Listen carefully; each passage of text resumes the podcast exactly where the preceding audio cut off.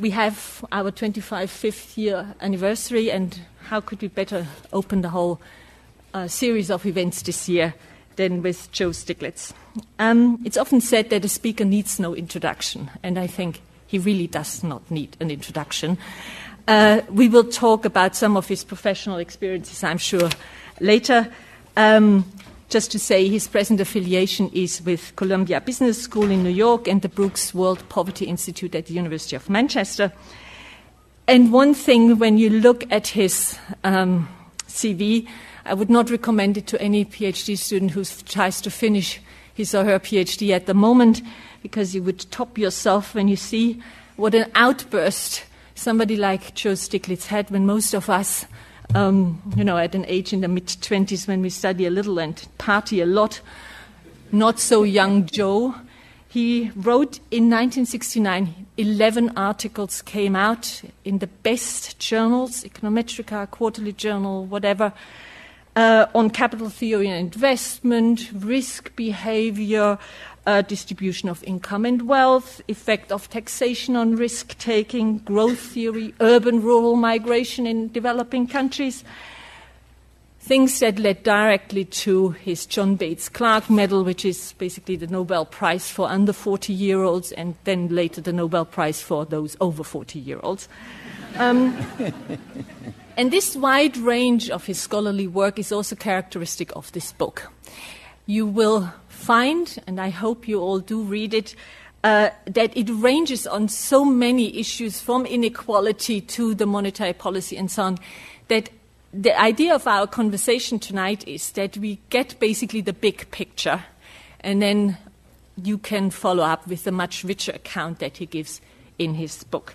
The idea would be that we talk for about 40 minutes, and then I open up for um, debate, Q&A, um, and then Joe was so kind to agree to uh, do a big book signing outside. So, then he's off to Newsnight at Radio 4. If you can't get enough, you can listen to that tonight. so, on this theme of a very wide range and uh, broad uh, picture of what's wrong with the euro, because that is the message. Professor Stiglitz, U.S. economists from very different angles, from you know people like Martin Feldstein to Paul Krugman, Robert Barro to Jamie Galbraith, have criticized the euro experiments as basically a failure. Um, so, what does your book add to this long list of criticisms? Um, well, uh, it does agree with all those. It tries to give first a little data about uh, uh, uh how bad things are and uh, they keep getting worse. So, so uh, there's always more data. But I think if I, I, were to say what, what were the what was the most you know, uh, uh important two intellectual contributions, uh, the first was uh, to um, point out that the fundamental problem was not policies, austerity it was uh, that the euro was flawed from birth. It was the structure of the eurozone itself. So there's a lot of talk about structural problems in Greece and, and Spain and Portugal. Every country has structural problems. I could talk about the structural problems in the United States at, at great length. Uh, every country has structural problems, but those structural problems do not result in 50% youth unemployment, uh, 25% declining GDP. They result in a lower standard of living for the country with those structural problems.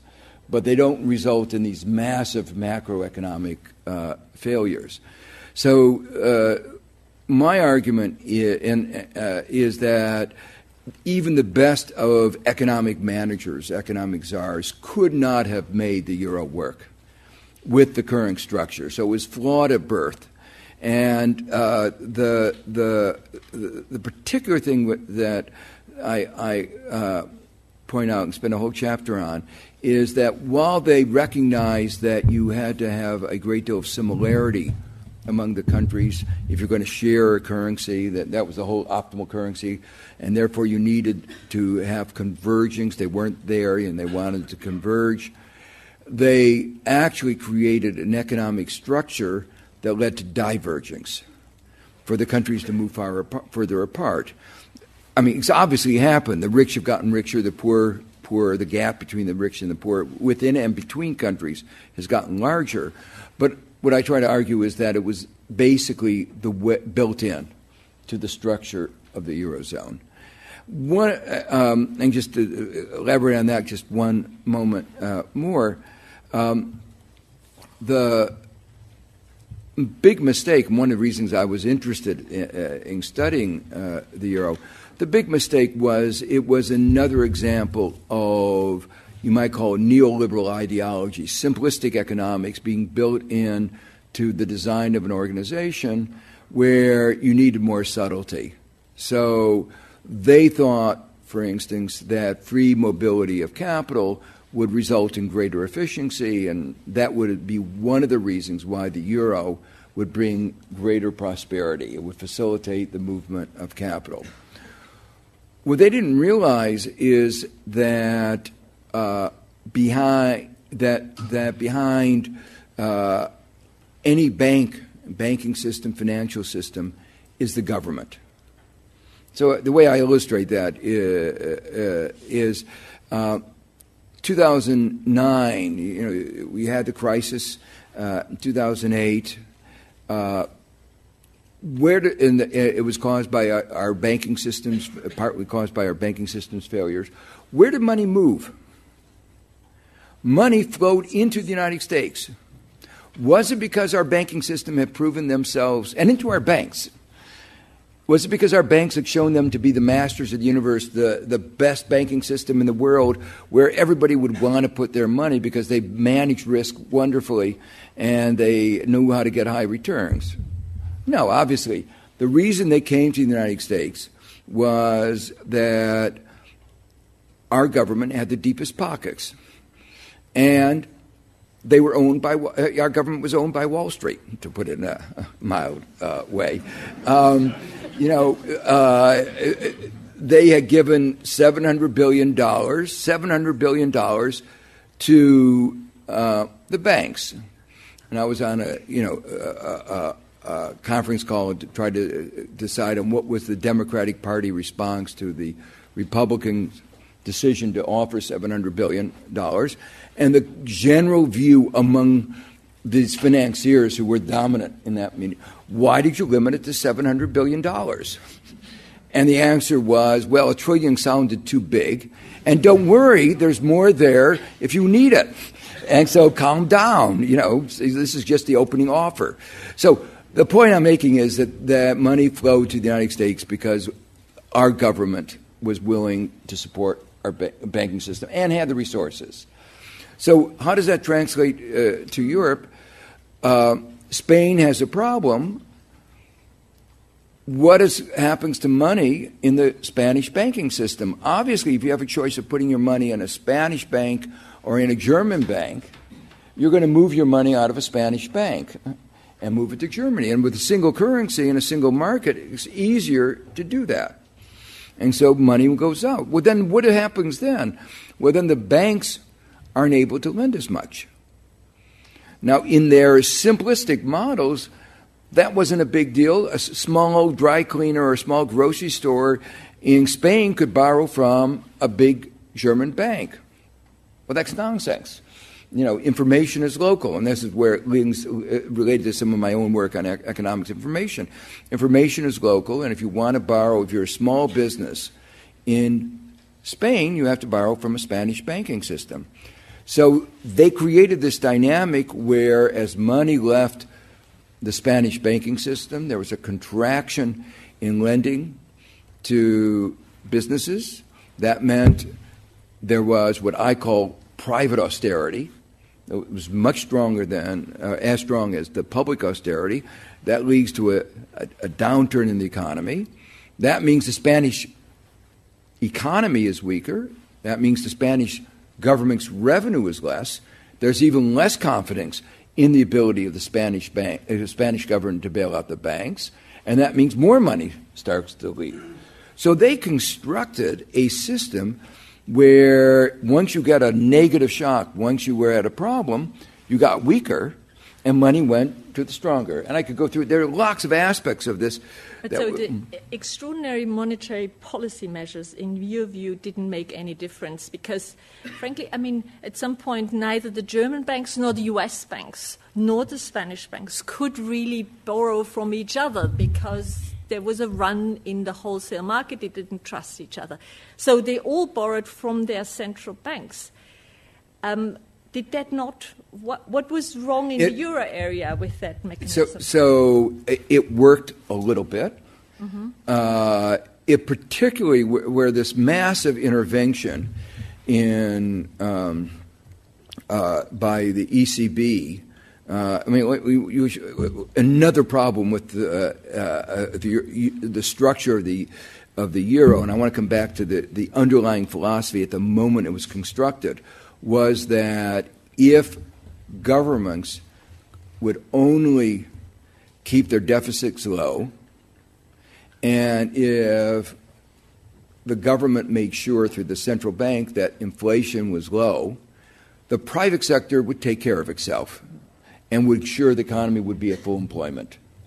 So the the and and that was an idea idea that was very strong at the time uh, the euro was created, uh, Maastricht in, in, 1992. That was after the uh, Latin American crisis. The Latin American crisis was clearly government overspending, and that was a view that was widely spread. Uh, if they had formed the euro 10 years later, or even eight years later, the East Asia crisis was totally different. East Asia crisis was caused by the private sector. The governments had a surplus. It was misdoings of the private sector that caused the problem.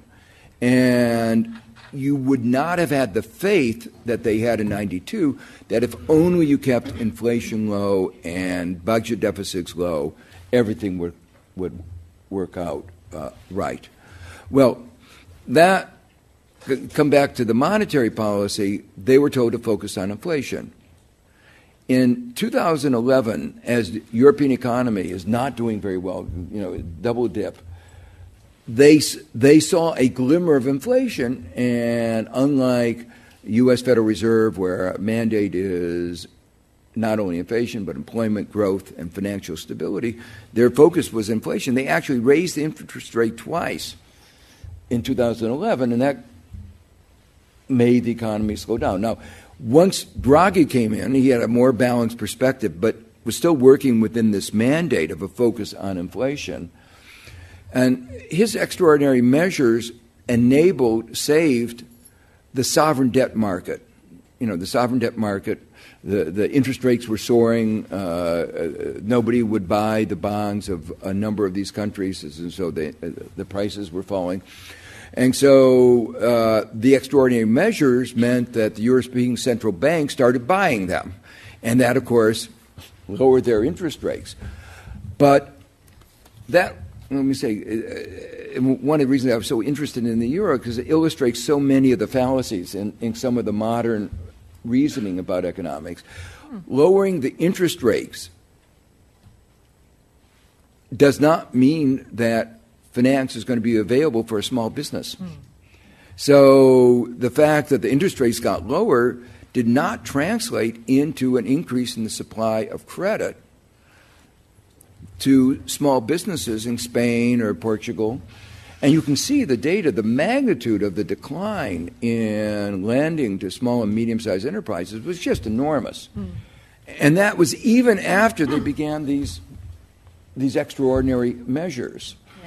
No, I mean, they have realized that in, since mid 2015 we have a program that uh, mobilizes 318 billion uh, euros by mid 2018.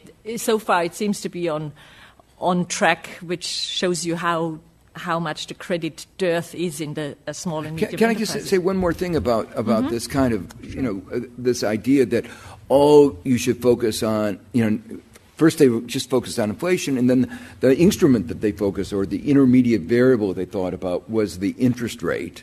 Now they're talking about or they have negative interest rates. And they've not worked. And uh, if they read some of the more you know, uh, non uh, some some of my work maybe is what I'm saying. Uh, I th- they would have realized that it was not likely to work, and the reason is that these negative interest rates, if not done extraordinarily carefully, actually weaken the balance sheets of the banks. They have to pay when they have money on deposit at the European Central Bank. Well, if the banks are weaker, their ability to lend is weaker. So the banks are a critical institution in the, in the, in the framework of providing credit for small and medium sized enterprises. You know, big companies can borrow everywhere, but, but when, when you're talking about, you know, a very large part of, of uh, many of these economies are these small and medium sized enterprises. And so, actually, in some of the countries, uh, that have tried negative interest rates, actually lending has contracted. Mm-hmm. And in almost none of the countries that have tried it has there been the expansion, and that was predicted. Yeah. But so you're saying the global financial, the, the euro area crisis is not simply a particular manifestation of the global or the North Atlantic, we should say, North Atlantic financial crisis. And the one thing you told us that is different is that there is no fiscal backup to the central bank. The money, it is a non state money that, that, that is issued. If the euro architects had listened to the economists, to the good economists. yeah, exactly. Have... Saying, there were many economists that were advising it. Yeah, yeah, yeah, yeah, So, so I don't want to say and that they don't listen. Some of the best, like Eichengreen and whatever. Mm-hmm. So, how much should the euro architects have listened to economists and to which piece of economic theory?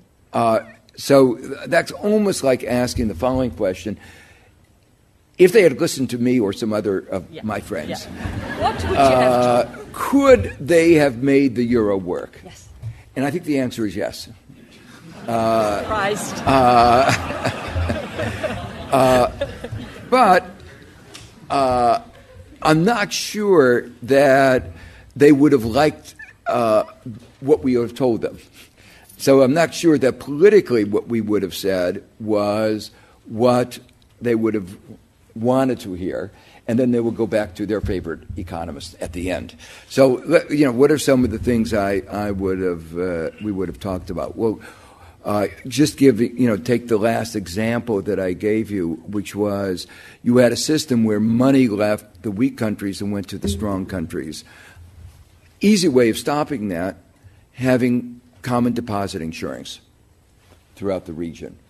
Uh, and you know, that's what we have in the United States. If the state of Washington had been had to bail out Washington Mutual, which was the largest bank in the country from a you know a moderate small state, Washington uh, Washington State would be in bad trouble. But it wasn't bailed out by the state of Washington. It was bailed out by the Federal Deposit Insurance Corporation, which is a you know a, a federal uh, system. So, a, an essential piece, if you were going to avoid that kind of divergence, was to have common deposit insurance. So, I would say that's absolutely essential. Uh, another thing I would have said, uh, and, and let me say, what their answer would have been moral hazard. Uh, that's what uh, Germany says whenever you propose anything uh, that that makes sense. They, they, they, they, say there's moral hazard. You know that, that people will take advantage of that, and uh, they'll run their banks into the ground, taking advantage of deposit insurance you know, and there's a. I mean, the Bank of England here said it too when we had the queues forming outside of Northern Rock and said there must be co-payment and we will not just bail them out like that and force therefore the government to take. And and the and the right answer to that is well, you have to have some kind of uh, supervision and regulation. And the idea that you could have deposit insurance and no supervision and regulation, of course, doesn't work. Mm. But but uh, uh, you know you can't ask the ordinary depositor to to to monitor the banks. I mean that you know if I wanted to figure out wait, wait, the European Banking Authority couldn't figure out which banks in Europe were going to go b- belly up. How could an ordinary depositor monitor the banks? I mean, So we had that- national dep- deposit insurance. So, and the EU had actually harmonized it, it raised the, the requirements on this thing. and they sort, sort of they should have had a single, you know, so, uh, one for the whole EU, and and that's sort of a common risk sharing. Uh, the official words that Germany says is we are not a transfer union, but by when they use that, they say we don't want to have mutual insurance, and uh, you can't get it to work if you're not going to have that kind of mutual insurance. So that's one example. A second one is what was it that the single currency basically did is it said you can't adjust your exchange rate. But if you can't adjust your exchange rate, that means the relative price uh, in different countries is has a kind of rigidity.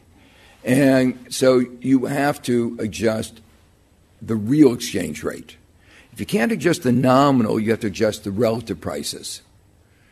And uh, there are two ways of adjusting the relative prices. I mean, what happened in the first eight years of the euro is that uh, there was this exce- excessive exuberance over the elimination of exchange rate risk, and money flowed in to Greece and Italy uh, and Spain and Portugal in the belief that these were now safe, forgetting about the fact that there still were lots of other risks.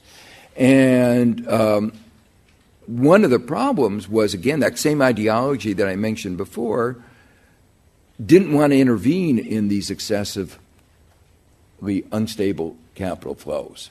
You know, when I, I, you know, I went to Spain, I talked to the uh, um, uh, people in the central bank, and I said, "Look, you're creating a real estate bubble."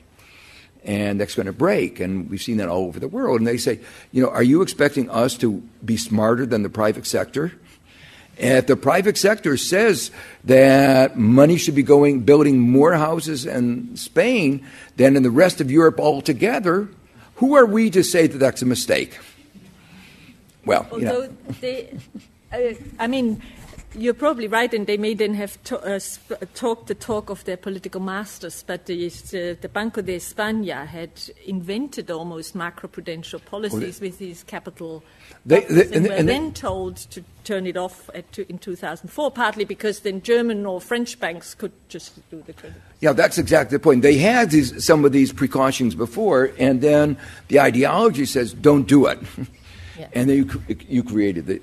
So, in a way, they cre- the euro helped create the imbalances. But then, so the point I want to make, so that the relative price in, uh, had to adjust. And there are two ways of adjusting the relative price. One is to have German prices go up, and the other one is to have Spanish and Greek prices go down. Well, uh, the easy, the right solution would have been to have German prices go up. And why do I say that?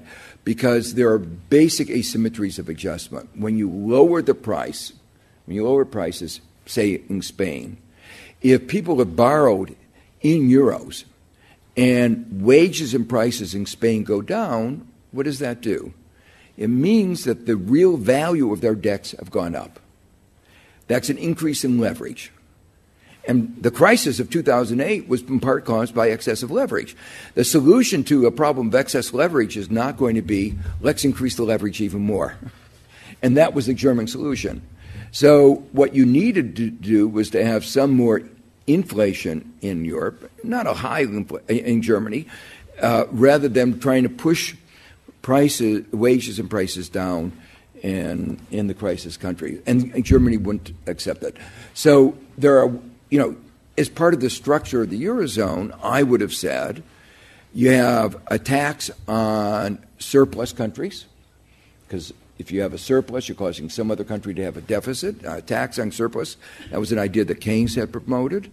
Uh, and you have the, the, the requirement that when you have these kinds of imbalances, the country that, uh, that has uh, uh, the relatively strong country, the country with small, uh, surpluses, has to increase its minimum wage, has to i- have slightly expansionary policies. So, how could you improve on Keynes? Because, as you know, the US uh, administration presented by uh, Harrison White did not accept the proposal. Why should the Germans accept that proposal? Well, it was How wrong for us to accept. It, it was wrong for us to to to to reject the idea, and it's wrong of Germany to reject the idea. Why Now- is it wrong? As an economist, you would talk about the incentives for the Germans or the U.S. Americans at the time. So, what is their incentive? So the basic idea the Keynes had was that, you know, everybody thinks of deficits as being a bad thing. The basic arithmetic of international trade is if any country has a deficit, some other country has to have a surplus. You know, economists differ about lots of things, but this is the result I just gave you is one thing that, that the world is a closed that- economy that we can all agree on. That's everybody, as long as trade with Mars is limited, uh, that that roughly the sum of the surpluses has to equal the sum of the deficits. Okay, so if Germany has a surplus, that means some other country has a deficit. The deficits are the problem as they, show up and that, that they cause crises, but the surplus countries, in a sense, cause the deficits because if they pursue the policies that lead to their having a surplus, they force some other country to have deficit. And that's why Keynes said, uh, let, let me put another, the way the Keynes would have articulated it was more that uh, the surplus countries are uh, contributing to a lack of aggregate demand that they're producing, but they're not consuming. And that's depressing the global economy. And they are therefore imposing an externality on others. And whenever you impose an externality, you ought to correct that externality, like a pollution tax, with a tax. And so he proposed, and I proposed, a, a tax on surplus countries to discourage them from having these, you know, particularly not moderate surpluses we're talking about when, when they're excessive. And if you remember the discussion, uh, the students won't remember, but, but uh, uh, remember the discussion before the 2008 crisis, um, there was all the discussion of global imbalances and how global imbalances led to an unstable uh, global economy, and there would be a, their expression was a disorderly unwinding of the global imbalances. The fact of the matter is that Germany's surpluses now are larger than China's, both absolutely and as a percentage of GDP. So if you think that China was a source of global imbalances, the G7 got together once a year and bashed China about its uh, surpluses. If you think that they were a problem, and I think there is a global consensus across economists on that issue, then you have to say Germany's surpluses are a problem. They view them as a virtue, and they can't embed, can't understand this as a, to put in a more technical, as a general equilibrium problem. They can't understand that when they create a surplus, they create a, uh, somebody else has a deficit. And they keep saying everybody ought to have surpluses. And we keep trying to explain to them that can happen. you know, uh, and you know that's that, that's one of those examples where we've you know failed, and I don't know why we haven't been able to explain this basic element of logic, but we, we failed. But in that, I mean, one of the great strengths I think of your book is um, that you actually say the whole issues with the, the euro area is in the end political. So, how does the can the politics be changed? How does it have to change in order to unblock the the, the possible solution? Yeah. So uh, again, I think this is an important point. You know, we talked. Economists talked about the importance of economic convergence and economic similarity to make a common currency work. But I've become increasingly convinced that there's another element, which is political solidarity and political similarity, political convergence. And one way of thinking about it is the following there is no way you can construct a set of rules ex ante that you could put Europe or any system on autopilot. You know, first of all, we have to figure, you know, understand we aren't going to be able to agree on what those rules ought to be. But, but even if we, th- there is no possibility of constructing a set of rules, and therefore you're going to have to have policy making. And when you have policy making, You have to have decision making. There are going to be disagreements. The question is, how deep and fundamental are those disagreements? And if those disagreements are very deep and fundamental, there's going to be very deep and fundamental unhappiness.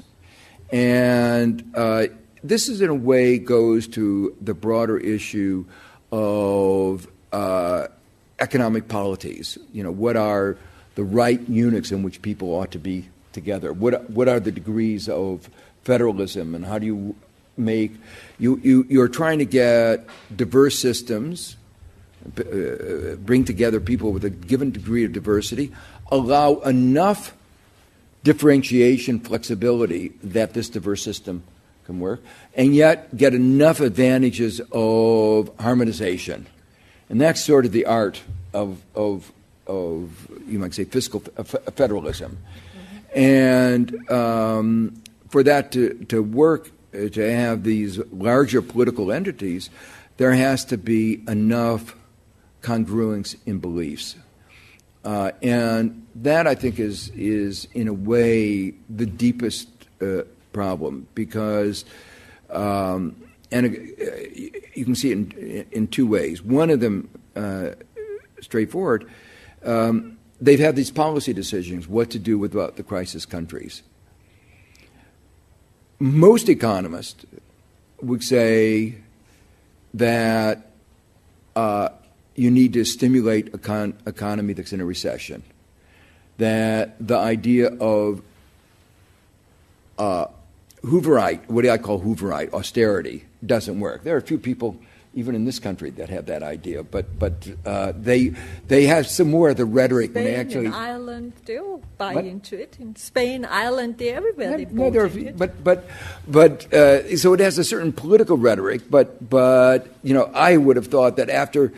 The Herbert Hoover succeeded in converting the stock market crash of 29 to the Great Depression, and after the IMF succeeded in converting the downturns in East Asia and Latin America from into recessions and deep depressions.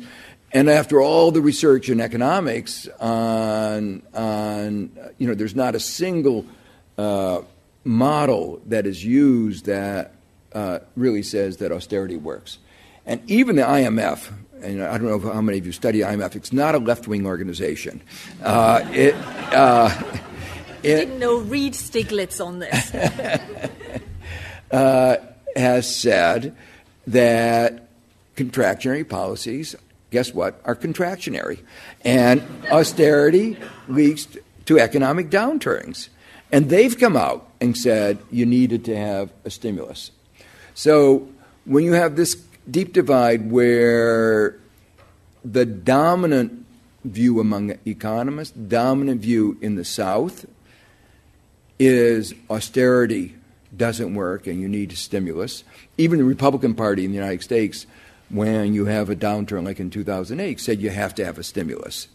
So when that's the dominant ethic, and then you have another group saying, no, we want to try again Hooverite policy, Hoover, you know, with the President uh, Herbert Hoover, and we have to get budget balance. That's, that will restore confidence. Uh, that's, a, that's a divide that's too big to, to I think, to bridge. Uh, and I saw that. Uh, you know, I was head of the Economic Policy Committee of the OECD, and uh, in '95, and uh, we would have policy discussions over, uh, uh, you know, macroeconomic policy, and German policymakers, even then, were I won't say unique, but but were really a really small minority compared to to the rest. So, um, and the reason I mention that, it's not just Merkel. You can't just explain one person. It's, it's, it's much more widespread in, in, uh, in their belief. So, Although you sometimes have to look a bit behind the rhetoric and what they really do. I mean, the Germans oh. had a bigger stimulus program than the French, and the rhetoric was just the opposite of yeah, each other. Not, not, but uh, I, I, take your point. Perhaps we should go briefly to the solutions that you then have. So, is federalism, the structural reforms, that is your, there are three big solutions we can have. So, the main message is there is no muddling through anymore. You have to do either more Europe or less. So, the first is structural reforms, by which he mean something very different from the structural reforms in, in Troika programs.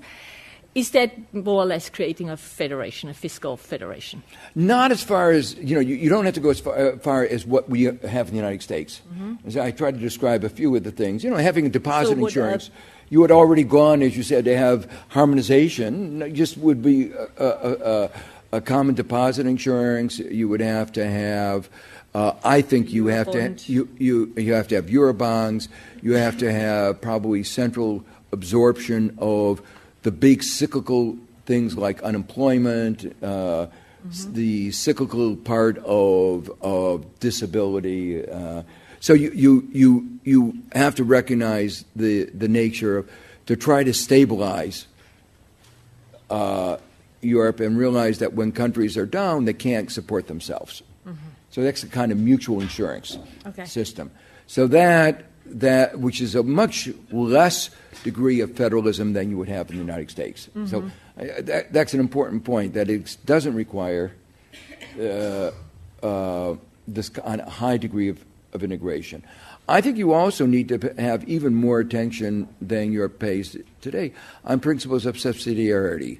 That you could actually have this kind of federalism and yet have more autonomy on certain areas. So the key point here is um, where need strong regulations are where there are cross border externalities, where what happens in one country affects another. And that should be the basic principle. So whether the Greeks buy, you know, whether in Greece the definition of milk is four days or 10 days. And that was a big issue in one of the uh, Troika programs. They, they, they say you can't get money from us unless you say that milk is still fresh if it's 10 days old. And, you know, the house is burning down, and that's what they're debating at the Troika level. Uh, that's something that is not a significant cross border externality. Uh, the, you know, the, the Greeks might like having fresher milk, and, you know, but that's up to them what they call fresh milk. But uh, um, uh, uh, the, um, uh, uh, the, the, the kinds of things that where the regulations have to be important are where there are these spillovers on others. So then there are two more ideas, and that's less Europe. Um, there is the amicable divorce, and there's the flexible euro. Could you briefly tell us what that, how that would work? So there are a lot of people who say, well, you know, they they uh, uh, the euro was a mistake. They shouldn't have done it. But given that they've done it, uh, you're stuck. And that's the view of, of sort of the threat that if thing if you leave, it's bad, but it'd be even worse if you leave. And so one of the points of the book is to say that's probably wrong that you can manage a, a, a, a, separation if you think about it ahead of time, not if you do it in the wrong way, but if you manage it, you can uh, have a dissolution. There are some ways of doing it that are better than others. So one, ex- I give one that I think is politically not going to happen, but I think it illustrates some of the economics, is for Germany to leave. Uh, and uh, no, uh, uh, but let me try to explain why. I'm very popular with the AFD in Germany. so I'm, yeah, I'm a little nervous about when I go do my book tour in Germany. I have to tell you. uh, but the the the idea is, uh, uh, why does it make a difference whether Germany leaves or or Greece or the southern European countries leave? The answer is the way the debts are denominated. And, and this goes back to, again, a lot of the thinking when they formed it didn't think about these kinds of aspects. So, uh, if Southern Europe owes money in euros and the currency is their currency when they leave, their exchange rate is going to go down, but their ability to pay it will be unchanged and they will be able to fulfill their debt obligation. They'll even be more able to because their economy is going to get a boost. So they will be more able to pay their debts. Meanwhile, the German mark or whatever the German euro, whatever you call it, goes way up in value, and they too are going to be able to pay the debts because they owe debts in euros, the value of which has gone down. So everybody is going to be able to pay back their debts more easily uh, than under the current situation. But if you do it the other way. Yeah, and if it's not amicable, given how you portray the Germans, it's a bit unlikely that they just say, oh, yeah, yeah, yeah, let's devalue your debt. So if that doesn't happen, is it then still advisable for the Greeks to go out? Yeah, I think so. Uh, how? Well, so so uh, the the first point to uh, recognize is not the current system is very very costly. The current system is very co- you know very, particularly costly to countries in crisis like Greece and Spain, Portugal. Um, the gap, the output gap, is enormous. What they're losing, the, and it's not only what they're losing today; their future is being destroyed. Their, their, uh, the, you know, the, the uh, jobs are, you know, people in their 20s learn on the job. There are no jobs, they're not learning. Uh, productivity is go- not going to be as high. Uh, people are leaving the country, and young people are more talented. Maybe an externality for, for other countries, but positive but, one for LSE, really. but that means there's a hollowing out process, and many of those people will not go back even after the crisis, uh, if it gets resolved. So uh, the cost of the current situation for Greece and for these other countries is very, very large. Hmm. Uh, so one has recognized currency arrangements have come and gone. And at the moment that they go, there's a lot of anxiety and people, you know, and there's a little turmoil. Um, Argentina, as one example, and each of these are different, but Argentina is, is an example where, where um, before that everybody said it's a basket case and it has many structural problems. But uh, before that, the unemployment rate was extraordinarily high. After they, they uh, uh, left the peg with the dollar, they grew at 8% from then until 2008. It was the second fastest rate of growth after China.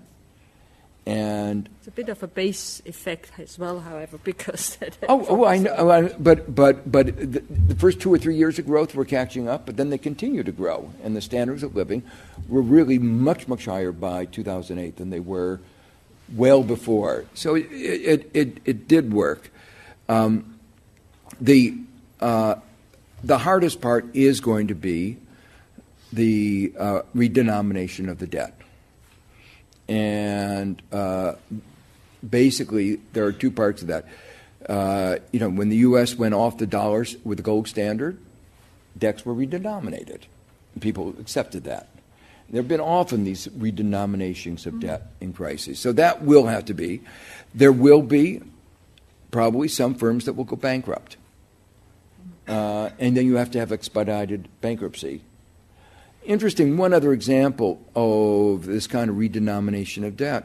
Iceland, I don't know if you know, was one of the countries, small country, but again, where uh, it had the, one of the deepest downturns of the advanced countries.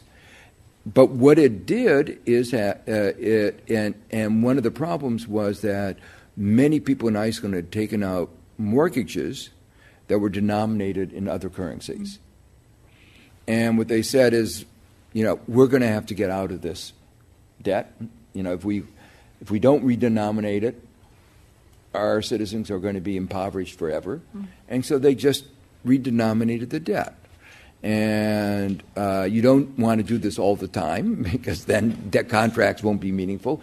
But you don't, countries don't voluntarily put themselves through these kinds of crises in order to get a debt redenomination. I mean, that, this is not the, the idea that there's a moral hazard that countries would voluntarily go through torture in order to get a debt redenomination is, is absurd. So, so to me, uh, uh, that is the hardest part of their leaving, mm. and I think that can be managed. Okay, so there is a way out. Um, I now hand it over to you. Uh, as usual, briefly say your name and what your affiliation is, uh, and keep your remarks and comments succinct. I'll start up there. Uh, hi, my name's uh, Zach. My name's Zach, and I'm from uh, Oxford University. Uh, I had a question how you would handle uh, any bank runs that would occur with any splintering or splitting of the euro. Because as soon as you uh, announce that you know the, the ba- euros in Greece are going to be worth presumably a lot less, everyone's going to have an incentive to flee the Greek bank system and, and go into the German system. And as you mentioned in the first part of your talk, these banks are, are critical to the domestic economy. Yeah. There was the person. Oh, can okay. we? Sure, through? sure. Uh, the person behind. Yes, please. Um, thank you very much, Professor Stiglitz, for your um, thoughts and views. Um, I was just wondering why will we ever not come across a book titled "The U.S. Dollar and Its Threat to the U.S." Uh, and the reason is because uh, the European Union tried to emulate what the dollar had achieved uh, for the 50 states of the US despite each state having its own uh, deficits and productivity issues um, and diversity. Uh, and the second part is slightly related to your comment when you suggested that the governments, even when they've gone with a negative interest rate, that has not caused the effect as expected for the common business. Uh, do you think that the government actually wants the common business to flourish, or is it just a matter of creation of wealth? Thank you. Creation of what? Of creation of, of Oh, what? wealth. Yeah. There's one more question, and then we'll. Hi, Professor. I'm Emmanuel. I'm a student, and I'm from Germany. And um, given given the importance you weigh on Germany in steering uh, the future of Europe, um, what is your strategy in actually getting your analysis across in Germany? And um, yes, what what is your strategy of approaching Germany and trying to influence the leading parties in Germany? Thank you very much. Okay. He will look forward to that book tour. Yes. we will all watch. Well, uh, um, actually, uh, let me begin with that that question because I, I think it, uh, it is an important question. Um, I've talked about some of these ideas uh, uh, in, in Germany, and um, uh, I've always I've been surprised in, in some of my you know in my last trip.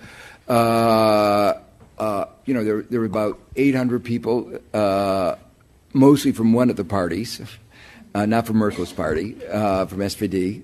Uh, and uh, they were uh, even more assertive than I was on these issues. So they agreed with me on most of these provision, uh, most of these ideas. So I, I, I probably should have been, you know, more qualified in, in explaining that there is diversity in views in Germany, and there, and there, but the mix is distinctly different. You know, the mix both among economists and among the general uh, uh, population.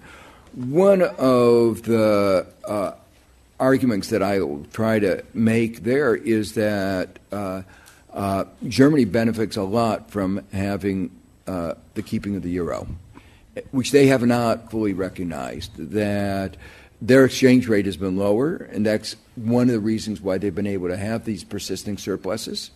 And so they they've been a big uh, beneficiary of the whole of the whole system. Um, also, try to explain, you know, they're going through some of the analytic arguments. You know, the moral hazard has been uh, exaggerated. One of the reasons uh, I, I didn't have a chance to mention before why there's this diversity of perspectives, views, this you know this political uh, convergence that's important to make the Europe work. If you get wide divergences in creditor-debtor relationships, it's going to hard. It's, it's always hard for creditors and debtors to see the world through quite the same lens because their economic interests are very different. And that's what's happened in Europe. There is this kind of creditor debtor divergence. So that if they want to make the Europe work, Europe work, not only the euro but the Europe work, they'll, that they'll, it, it is really very important that uh, the problems that I've talked about be addressed. The um, issue on the bank run is uh, a critical issue in the, you might say, in the transition, and one of the uh, reasons why. Uh, uh so, what is the answer? The answer is that uh, even before you start thinking about this, you have to start beginning, you have to start thinking about how do you control a bank run. And there are ways of doing that. Um, in fact, in, in practice, they did this in Cyprus, they did this in uh, Greece. Uh, you put controls on withdrawal of, of, money from, from banks and from a country. Uh, the IMF supported the, the idea of, of, capital controls in Iceland. So, in, and, and actually, the, the uh, institutional view of the IMF today is in support of capital controls. It's a very big change from what it was 14 years ago, and they actually adopted this as their uh, uh, uh, institutional view. Uh, but one of the um, ideas that I talk about in the chapters uh, dealing with the with the um, uh, alternative solutions is to try to take advantage of a digital financial system, a digital economy, a, a banking system. And what I argue is that that really uh, currency, those pieces of paper, are so old fashioned. And so, for all of you guys you know, who are using iPhones all the time, there is absolutely no reason to have these pieces of paper anymore. And once you go to a digital economy, it is actually much easier, a digital banking system, to prevent bank runs and to prevent, uh, to, imp- to use capital controls.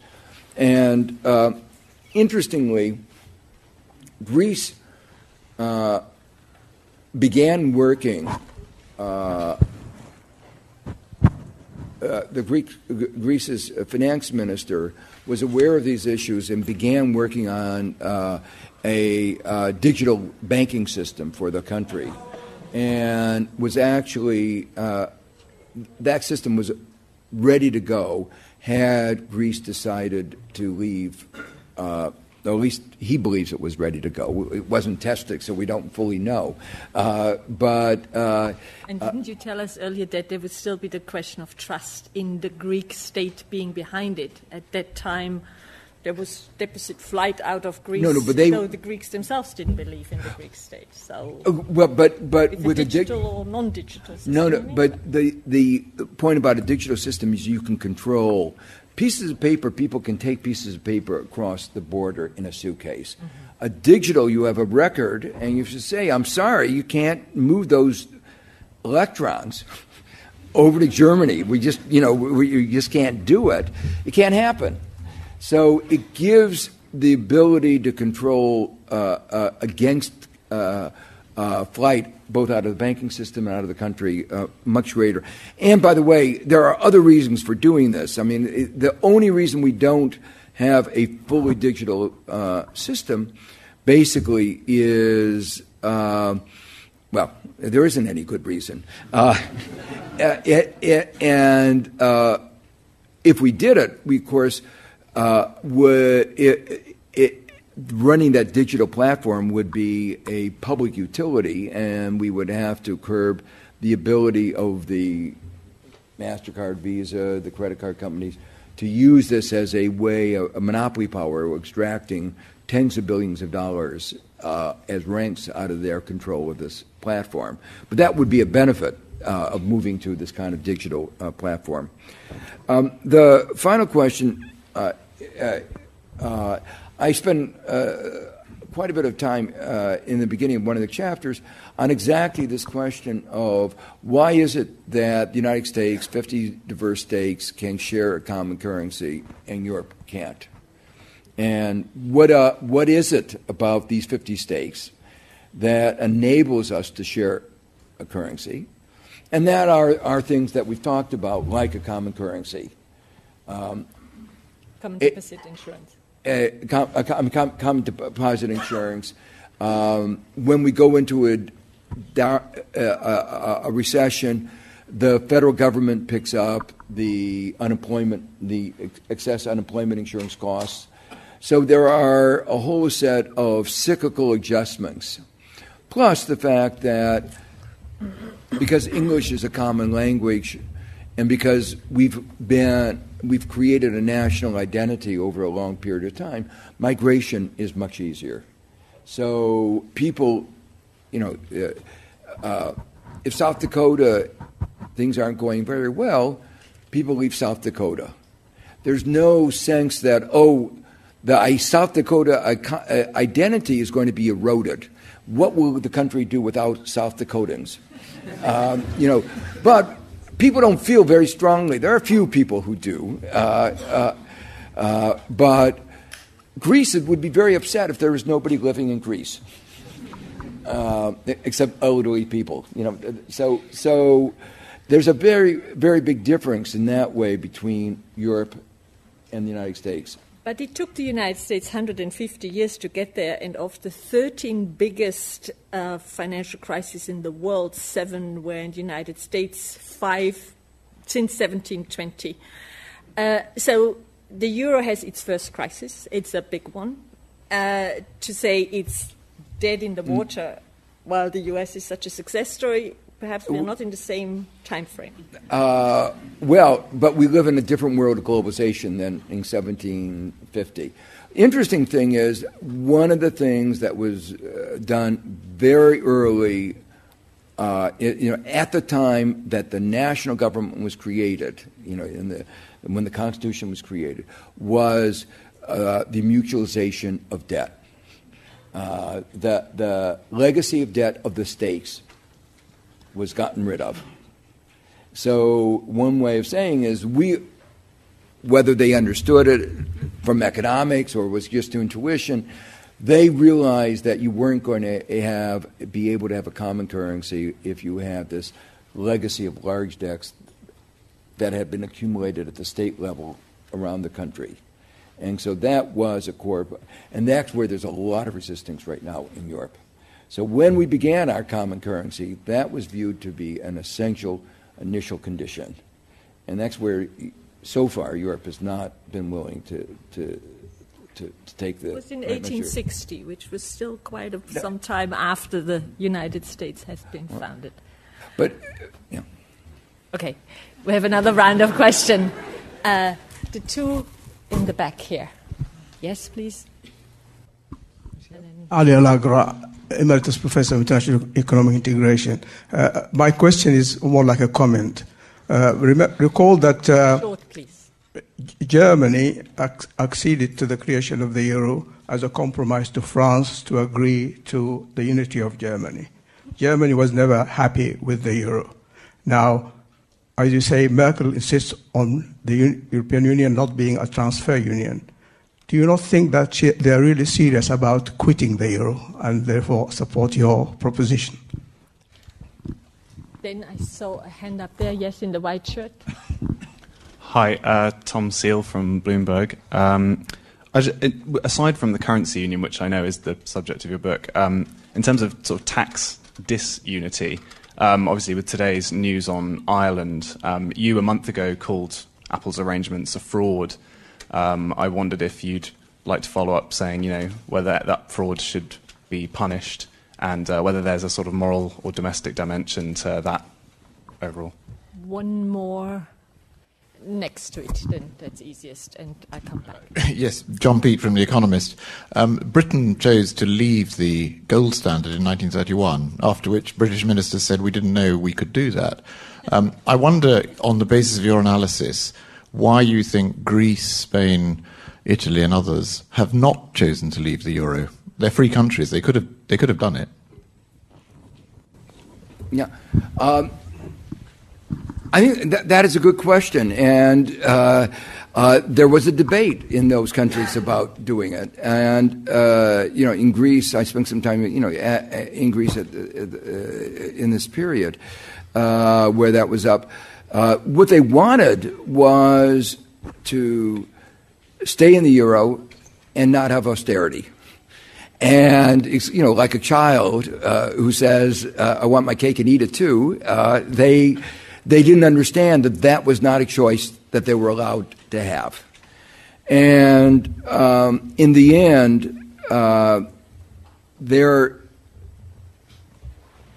many of them mistakenly, I think, thought that leaving the euro was leaving the EU and leaving Europe. And they didn't, they, their, their sense of European identity was very strong. And they felt that would, would totally undermine it. Whereas, uh, you know, my view, maybe as an outsider, not being able to feel, fully feel, the, feel their emotional, uh, you know, was saying, look at, uh, this is just a currency arrangement. UK, Sweden, uh, Denmark, even, were part of the EU, don't share a currency. A currency is not that big of a deal. You should look at it pragmatically and ask, are you going to be better off with or without it? Uh, they couldn't bring themselves, I think, to do that kind of dispassionate analysis. They really saw it as part of inseparable inseparable for you know from being part of the um, uh, the EU when I think it, it, was in fact separable. On the tax question, I mean I think that illustrates um, uh, some of the difficulties of uh, bringing a group of countries together where you have a lot of disparate uh, um, stakes of the economy. Um, the um, one of the, let, let me first make a more general point. One of the problems that I think they have not fully taken on board in Europe is that if you have free mobility of labor, capital, uh, um, goods, very hard to have progressive income taxes. People move. And there's a large literature in what's called the theory of fiscal federalism, theory of local public goods, that explains that you cannot, you know, with perfect mobility, have progressive taxation in those circumstances. Now, you don't have perfect mobility, so you can have some degree of progressivity, but if you have really, if, if the models that, that the neoliberals used were correct, you couldn't have any because you tried. And, and, and Frank showed a little bit that there was some responsiveness when they raised their, their, their tax rate. In a world in which you inequality is a very big issue, and uh, at least I believe it's a very big issue, and I think a lot of other people do. That means that if Europe is really going to address the issues of inequality, it is going to have to have more Europe, and that there's going to have to be at a European-wide level some form of progressive taxation. That, to me, is more important than the euro. You know, that's something that that. But again, whether you get the kind of of uh, congruence is, um, is is another matter. Now, at the other end, tax competition really undermines the ability to have a functioning state. Um, it, you know, you have, you have competing to get uh, business on the basis of lower and lower taxes. Uh, and um, in the area of corporate taxes, it's particularly multinationals can have shown an ability to, to take advantage of uh, the possibility of tax competition. Uh, the, in a way, uh, there's a broad understanding of that, and most of the countries have played roughly by the rules, you might say, and, and have, have, a hard, high degree of harmonization. But there are a couple of jurisdictions that have tried to make take advantage of, of, of tax competition. Now, you know, I mentioned before, where do you really need regulations? Where actions that you take have cross-border effects, impose harm on others. And what Luxembourg did and what Ireland has done does harm others. They're trying to attack business away from others. Now, in fact, what Ireland did in the Apple case is an example of not just harming other people in Europe, it's really undermining the whole global system, the whole system of globalization. What you know, what they said is, I don't, you know, they they try. You know, here you have one of the, in fact, the large firm. I think it was the largest capitalization in the world. taking all that ingenuity that built this iPhone that, you know, has done so well, you know, the curves and the corners, really big ideas that that uh, know which phone you have now. um, but they so they you know these big advances in uh, and um, the largest capitalization in the world, and to take that same ingenuity to avoid paying taxes.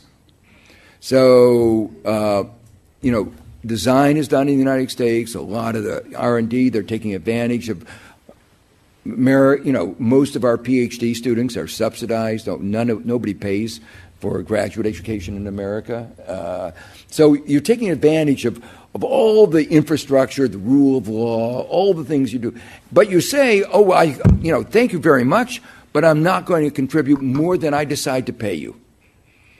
And Ireland gives me the possibility of production occurring in uh, cyberspace.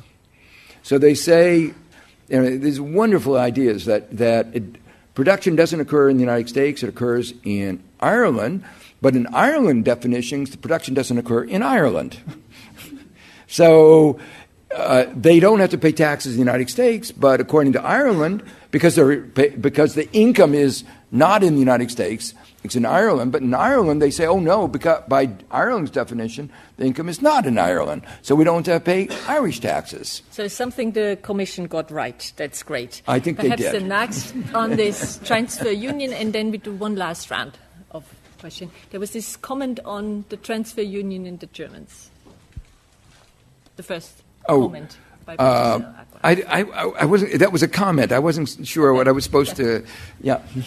Fine the gentleman in the with the white shirt in front, Lorenzo. And then I take two more. Take three. Oh, yes, an eager one up there. Two eager ones up there. Yes. So, uh, Lorenzo Cotogno, LSE. Um, thank you for the fascinating speech, uh, but uh, I, I have the impression that you, you make it a little bit too easy to leave the euro, so to speak. Because, I mean, you are working on the assumption that you know a country can actually uh, decide everything overnight uh, or over a weekend and without public debate uh, and then impose capital controls and stuff like that. But uh, you know we live in democracy, so effectively. Before we get to that point, there will be a public debate. There will be a political debate.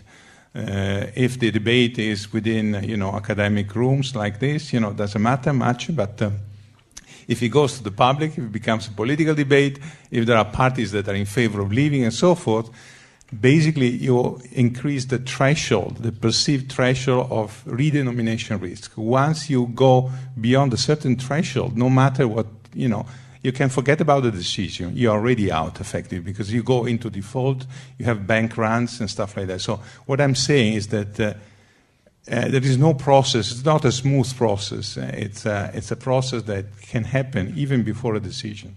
Okay. And then there were these two. Yep. Yes. oh. yeah, go ahead. Um, thank you.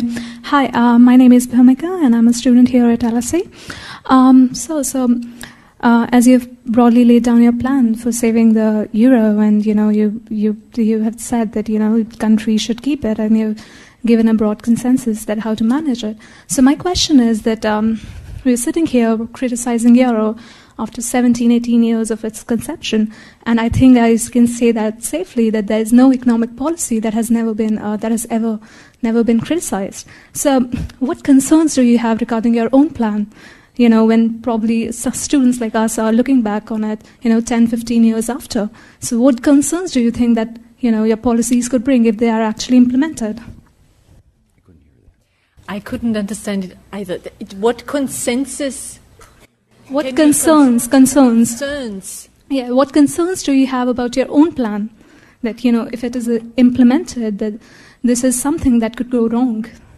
Oh, okay. I think I understand. And there was one next to it. Yeah, or in front. Yes, you have it. Hi.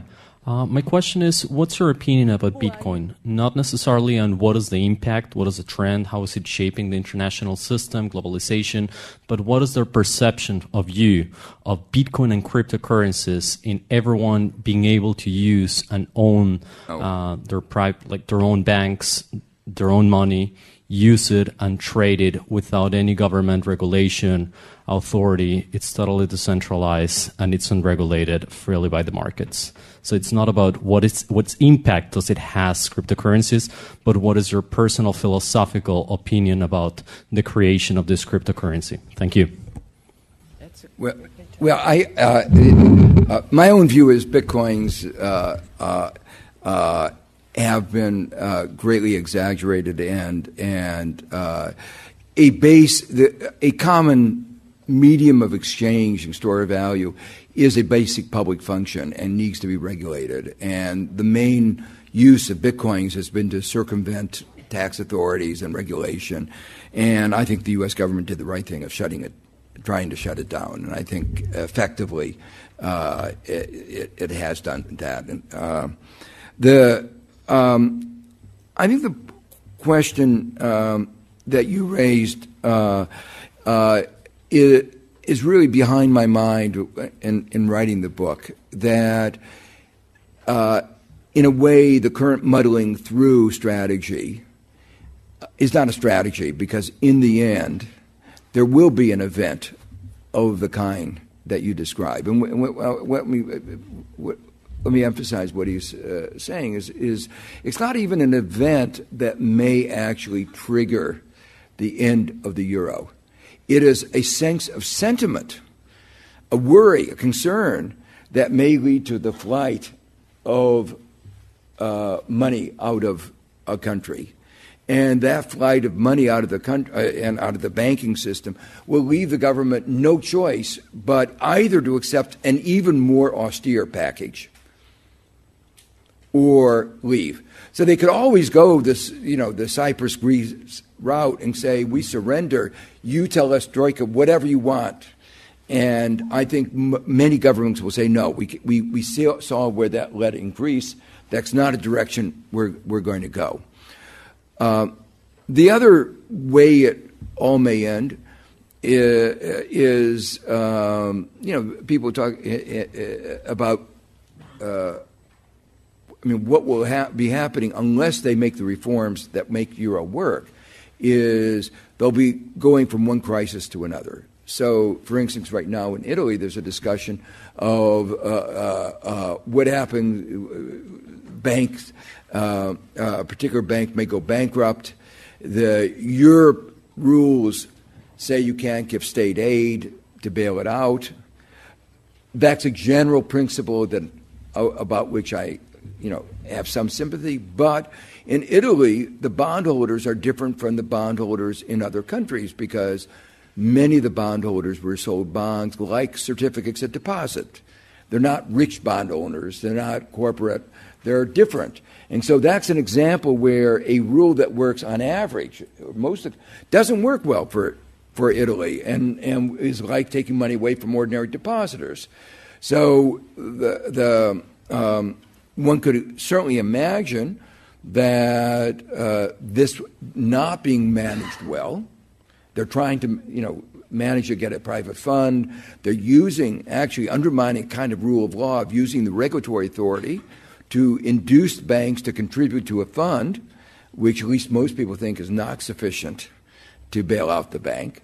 So the point is that if some event like that happens and it goes under, it could undermine the lead to uh, uh, um, a, uh, a, a vote uh, in which one or more of the parties wanting to leave become dominant.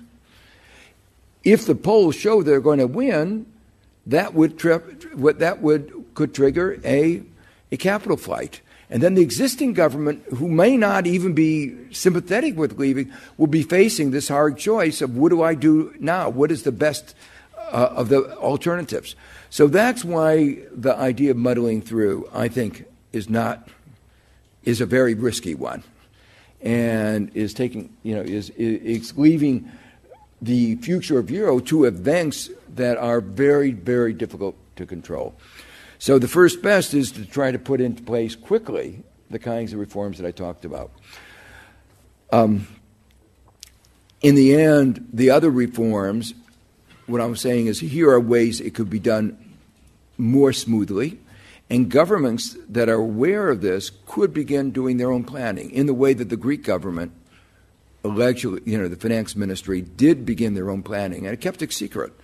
People didn't know about it, but it was doing their own planning on the contingency that maybe they, they, they would uh, be forced to leave. Now, the final question was, uh, you know, um, uh, and it's a little bit related to, to your point. You know, the United States had a long time to work these things out. Why am I so, you know, why are so impatient? Only it's only been eight years. How do I know that any of my plans are going to, all of these are going to work out uh, any better? Um, the the euro has not been, uh, you know, it's a short history, but it's not been a very happy history. You know, it began in 1999. The currency came in 2002, and the crisis happened in 2008. If you relative to the introduction of currency, six years, and then basically most of the history has not been, has been that it hasn't been working. I mean, so, the euro area so, crisis started in late 2009, early. No, no. But I'm saying, well, yes, but but the you, I would say that the run up to the crisis, the beginning of the imbalances, actually began in 2000. So I would say that the problems in the euro actually began right after its creation when the markets began moving capital in a way that led to these imbalances that then had itself working out. So in my mind, it was it, it never worked. So, but that comes to the critical issue. If it's poorly designed, if the theory is so strong that, it, as I try to argue it is, it could not have worked. So, if you have a system that might work, then you still have to have problem worry about implementation.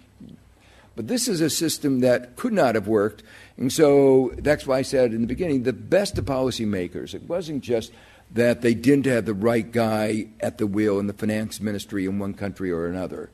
It was the best of guys managing it could not have worked. The only way they could have made it work would have been to change the basic rules underlying the Eurozone. And then they could have. But that's exactly the reforms that I'm talking about. That is the only way uh, to, to make it work. The reason that I'm a little bit pessimistic is they haven't been learning from the experiences in the ways that you would have hoped. So, for instance, what was the response of, you know, what, what was the reform that Europe agreed on after you know 2009 10 it wasn't working well they said obviously the problem was the countries need stricter fiscal discipline well greece the story was fiscal discipline but that wasn't the problem in spain uh, it wasn't the problem in, in, in Ireland. They had a surplus and a low debt GDP ratio. So you can't say that that was the cause of the problem. So seeing that, you know, your diagnosis at that point should have been it's not over fiscal profligacy. It's one of the sources of a problem, but it's clearly not going to guarantee this is going to work. What was it? It's you took away the exchange rate and you didn't put anything in its place. Now, what do you make of the fact that just recently was the first case after these hardened rules where Portugal and Spain came close to being fined under the new hard rules. And it was Schäuble who called off the fine. Juncker commented with the word, we don't have to be more Catholic than the Pope, but let it be known that it was the Pope who wanted a fine of zero. So Wolfgang I has not implemented his own tough rules. So they yeah. talk the talk. Yeah. That's for domestic consumption. And they do something else but it was interesting to me that the European Commission pushed that far in imposing those rules. It was at the last minute that they they they did it, and and that is the sort of when you say that's the sort of what I would say careening from near crisis to near crisis. Uh, that in the end they pulled back. You know, the nature of brinkmanship is that sometimes you go over the brink. And, and so they, that you know, you, I couldn't believe it when they say here's Spain and Portugal just barely beginning to recover. You know, they say it's a victory for Spain. Unemployment is down to 20 percent. Spain is healthy, and and to me, when they said, you know, that that that de- declaration of victory was a peculiar declaration of victory, and at that point to say, oh, now that you're already back to health, we really want you. We're going to fine you because you haven't had enough austerity. Was uh, a example of a rigidity in the in the bureaucracy in the European Commission, and it was the European Commission that wanted to impose it was actually very conflicted about it, but yeah. But that's what their decision was to to to propose doing it, and in the end, it, it, it, they withdrew it. You're right, and so that's the kind of brinkmanship and the kind of uh, precariousness that I think is going to characterize the eurozone unless they make these deeper reforms. Okay, yeah. So, dismal science at its best, it has to be said. Uh, thank you all very much for coming, and thank you, Professor Stiglitz, for having such a